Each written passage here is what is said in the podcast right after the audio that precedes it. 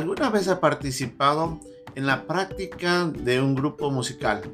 Antes de que comiencen los, los miembros de la banda o de la orquesta a tocar, comienzan a, a, probar sus equipos, comienzan a probar sus instrumentos y cada uno hace unos ruidos y otros y cada persona suena tan disonante que realmente parece un caos. Pero después, cuando entienden lo que tienen que hacer y cuando ya realmente se enfocan en hacer lo correcto, ese caos de tanto sonido disonante se, eh, se une en una armonía tan hermosa que genera las canciones y de esa manera cambia del desorden al orden. De alguna manera esto es lo que sucede en muchas iglesias cuando lamentablemente no se conoce correctamente lo que se tiene que hacer con los dones y cómo utilizarlos. Aún más, don de lenguas. En el pasaje de día vamos a ver cómo Pablo, llamándonos la atención a través del pasaje, sobre todo a los hermanos que estaban en Corinto, les dice que si van a hacer algo tienen que hacerlo en orden, pero él pone las pautas de qué es y cómo se debe hacer. Esta es nuestra lección de día aquí, en un momento con Dios.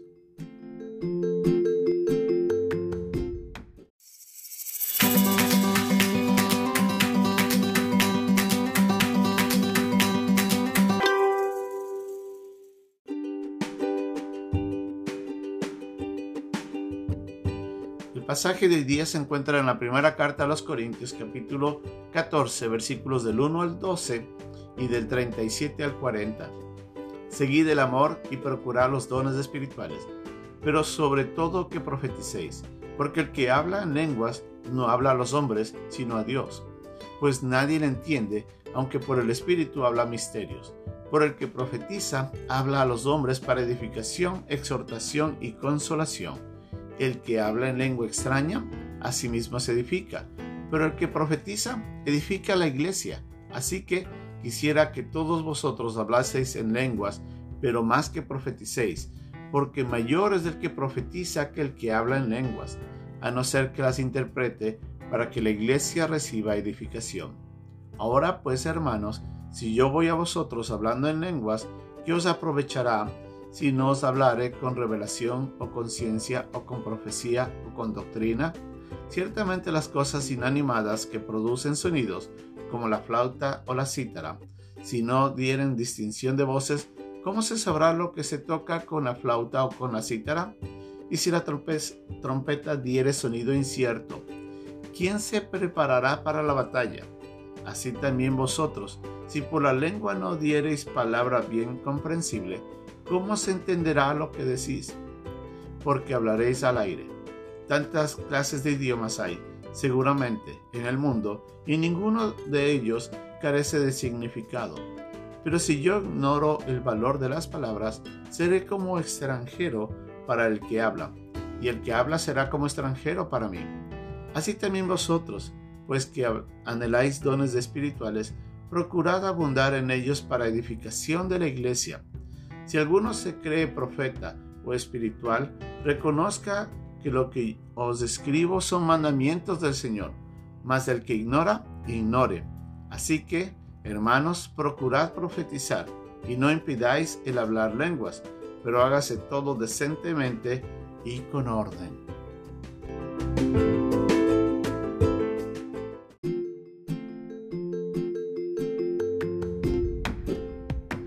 La iglesia había estado lamentablemente en gran desorden.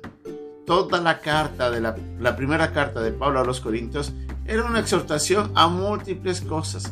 Recordemos de que ellos estaban teniendo inconvenientes en la manera como las divisiones estaban generando fraccionamiento dentro de, los miembros. También hablaba sobre el desorden de ese hombre que había tomado a la esposa de su padre como amante y en muchos otros comportamientos más que Pablo una y otra vez ha venido corrigiendo y corrigiendo sobre el matrimonio, sobre, sobre la manera de llevarse la cena del Señor y todos estos temas. Pablo estaba tratando de corregir porque lamentablemente la iglesia había caído en una, una, en una crisis. Y en este capítulo 14, Pablo se, se enfoca principalmente en el don de lenguas. Como habíamos visto en la lección, eh, hace dos lecciones anteriores, eh, Pablo utilizó una hipérbole para mencionar de que si no había amor, de nada servía tener, eh, hablar en lenguas o el, tener profecía o el tener fe. Pablo recuerda que lo más importante aquí que debe unirle, aunque es necesario tener los dones, si no existe amor no se puede edificar una iglesia y se debe trabajar en eso. Por a veces en las iglesias no se enfatiza el amor, se enfatizan algunos dones de alguna manera un poco exagerada para sacar de contexto lo que la Biblia realmente nos enseña. Aún Pablo había dicho de que utilizó la expresión de si yo hablase lenguas angélicas, no queriendo decir de que había lenguas angélicas, sino que utiliza esa figura literaria para exagerar una introducción y poder tratar de, llevar a entendimiento lo que Pablo iba a hablar con respecto al amor. Y ahí es donde se generan más polémicas todavía actualmente dentro de las iglesias. Pero el don de lenguas en sí era la capacidad que una persona tenía para, en el momento en el que el Espíritu Santo obraba en esa persona, ese creyente iba a hablar en un idioma que era realmente conocido en algún lugar aquí en la tierra. En otras palabras, era o un idioma o un dialecto utilizado en algún lugar sobre todo en, la, en ese tiempo en el mundo que era conocido, hablando de todo lo que es Europa y parte de lo que es Asia y al norte del África. Entonces Pablo les estaba diciendo, si yo vengo de ustedes y yo hablo palabras que ustedes no me van a entender, y él les dice claramente en, uno de los versículos aquí que esas, eh, lenguas eh, eran idiomas hablados en todo el mundo. En otras palabras, él estaba diciendo, realmente lo que yo les estoy pidiendo de que ustedes consideren es que las lenguas que se hablan son lenguas que se hablan en otro lugar del planeta, por otras personas. Así es que Pablo les estaba diciendo, yo quiero que recuerden de que es importante mantener la, el, entendimiento de que si alguien va a hablar en lenguas, ese es un idioma que se ha hablado en otro lugar.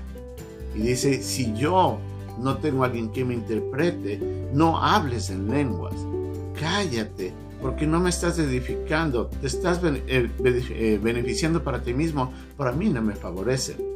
Y dice, si y yo hablo muchas lenguas, si yo pudiera ir y les hablara muchas lenguas, ustedes tal vez no me entenderían, ¿de qué me sirve hacerlo?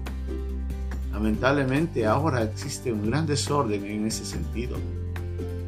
Recordando que no hay lenguas angélicas, sino que en ese tiempo solamente, y el don de lengua representaba, hablar en otro idioma que era conocido. Y eso lo habíamos visto, por ejemplo, en el capítulo 2 de Hechos, donde cuando vino el Espíritu Santo en Pentecostés, la gente que estaba alrededor entendían lo que decían. Decían, ¿cómo podemos nosotros entender lo que estos hablan en nuestro propio idioma? Así es que eso es muy importante aclarar. Por otro lado, Pablo decía, si van a hablar, y les dice a los hermanos en Corinto, si ustedes van a hablar en lenguas, no lo hagan en desorden, ni siquiera se pongan a hablar todos en un mismo, eh, en un momento sin, sin poder discernir. Háganlo en orden, hagan con cuidado. Miren que hay gente que va a venir y se va a sorprender de lo que va a suceder y no van a entender por qué existe tanto desorden y caos dentro de ustedes. Si alguien va a hablar, hable máximo dos o tres, decía y uno a la vez, no todos al mismo tiempo. Entonces Pablo nos estaba, estaba poniendo en ese momento pautas de cómo debería ser. Lamentablemente no lo hacían. Lo mismo sucedía con las profecías. Había un gran desorden. Recordemos que, como Pablo nos dice en este capítulo 14, los dones eran utilizados para la edificación, pero no para confusión ni desorden. Entonces nosotros debemos entender que estos dones, cualquiera sea el don que Dios nos ha dado a nosotros, son necesariamente útiles cuando usted y yo los usamos apropiadamente en el momento apropiado y en orden. Lamentablemente, algunos no consideramos este valor tan importante y lo hacemos como, o, lo usan algunos, como de beneficio propio, lo utilizan para vanagloria propia. Y Dios dice, y, Pablo les dice ahí en esta carta, Tengan cuidado, ustedes ya maduren, dejen de ser niños, crezcan y hagan las cosas en orden. Recuerden que lo que yo les estoy diciendo, les dice Pablo al final del capítulo 14, es mandamiento de Dios. Si quieres ignorarlo, ignóralo, pero es tu responsabilidad.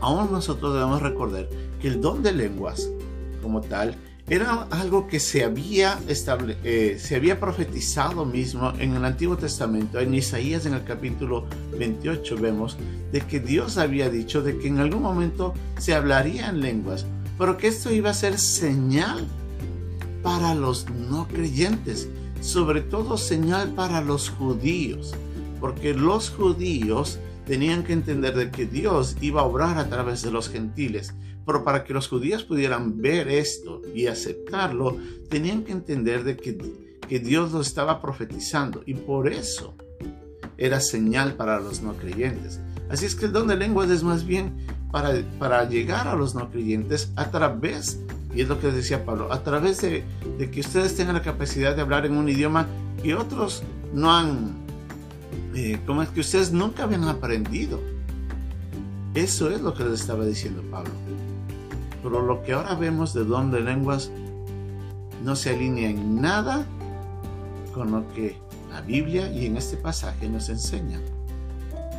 Lamentablemente, nosotros hemos, muchos, hemos tomado fuera de contexto y mal utilizado la enseñanza y hemos generado un gran desorden en muchas iglesias. Y eso está haciendo mucho, mucho daño. Otra cosa que debemos recordar es que el don de lenguas fue un, don eh, fue un, hecho que fue dado temporalmente, como nos dice en el capítulo 13 ah, de la primera carta a los Corintios, en el versículo 8, que iban a cesar cuando venga lo perfecto. En otras palabras, cuando la Biblia ya se establezca, ya no era necesidad de esto. Era un don temporal. Como tal, ya no, ya no se manifiesta dentro de la iglesia Así es que nosotros tenemos que tener mucho cuidado. Vine en su, en su diccionario nos recuerda de que esto ya no existe como tal. Y nosotros leyendo los pasajes, entendiendo todo lo que significa los dones, comprendiendo lo que es el don de lenguas en sí bíblico, que es la capacidad de hablar un idioma humano o un dialecto conocido en otro lugar, y no lo que ahora se escucha en desorden. Si nos damos cuenta, lo que ahora se dice que es don de lengua no se alinea en nada a lo que era bíblico. ¿Qué vamos a hacer con esto? Recordemos, nosotros tenemos que entender que los dones han sido dados para edificación de la iglesia y no para confusión. Dios es un Dios de orden, no de desorden. Pero si no estamos manejando y no estamos enseñando correctamente, vamos a generar un caos que lamentablemente va a afectar la iglesia, va a hacer mucho daño a los que no son creyentes y sobre todo va a ir en contra de la voluntad de Dios. ¿Cuál es su deseo? ¿Agradarse a sí mismo? ¿Agradar al hombre? ¿O agradar al Señor y ser usado por Él? Reflexionemos en esto meditemos correctamente y usemos los dones que están establecidos para este tiempo correctamente y enseñemos sobre ello también bíblicamente. Que Dios nos ayude.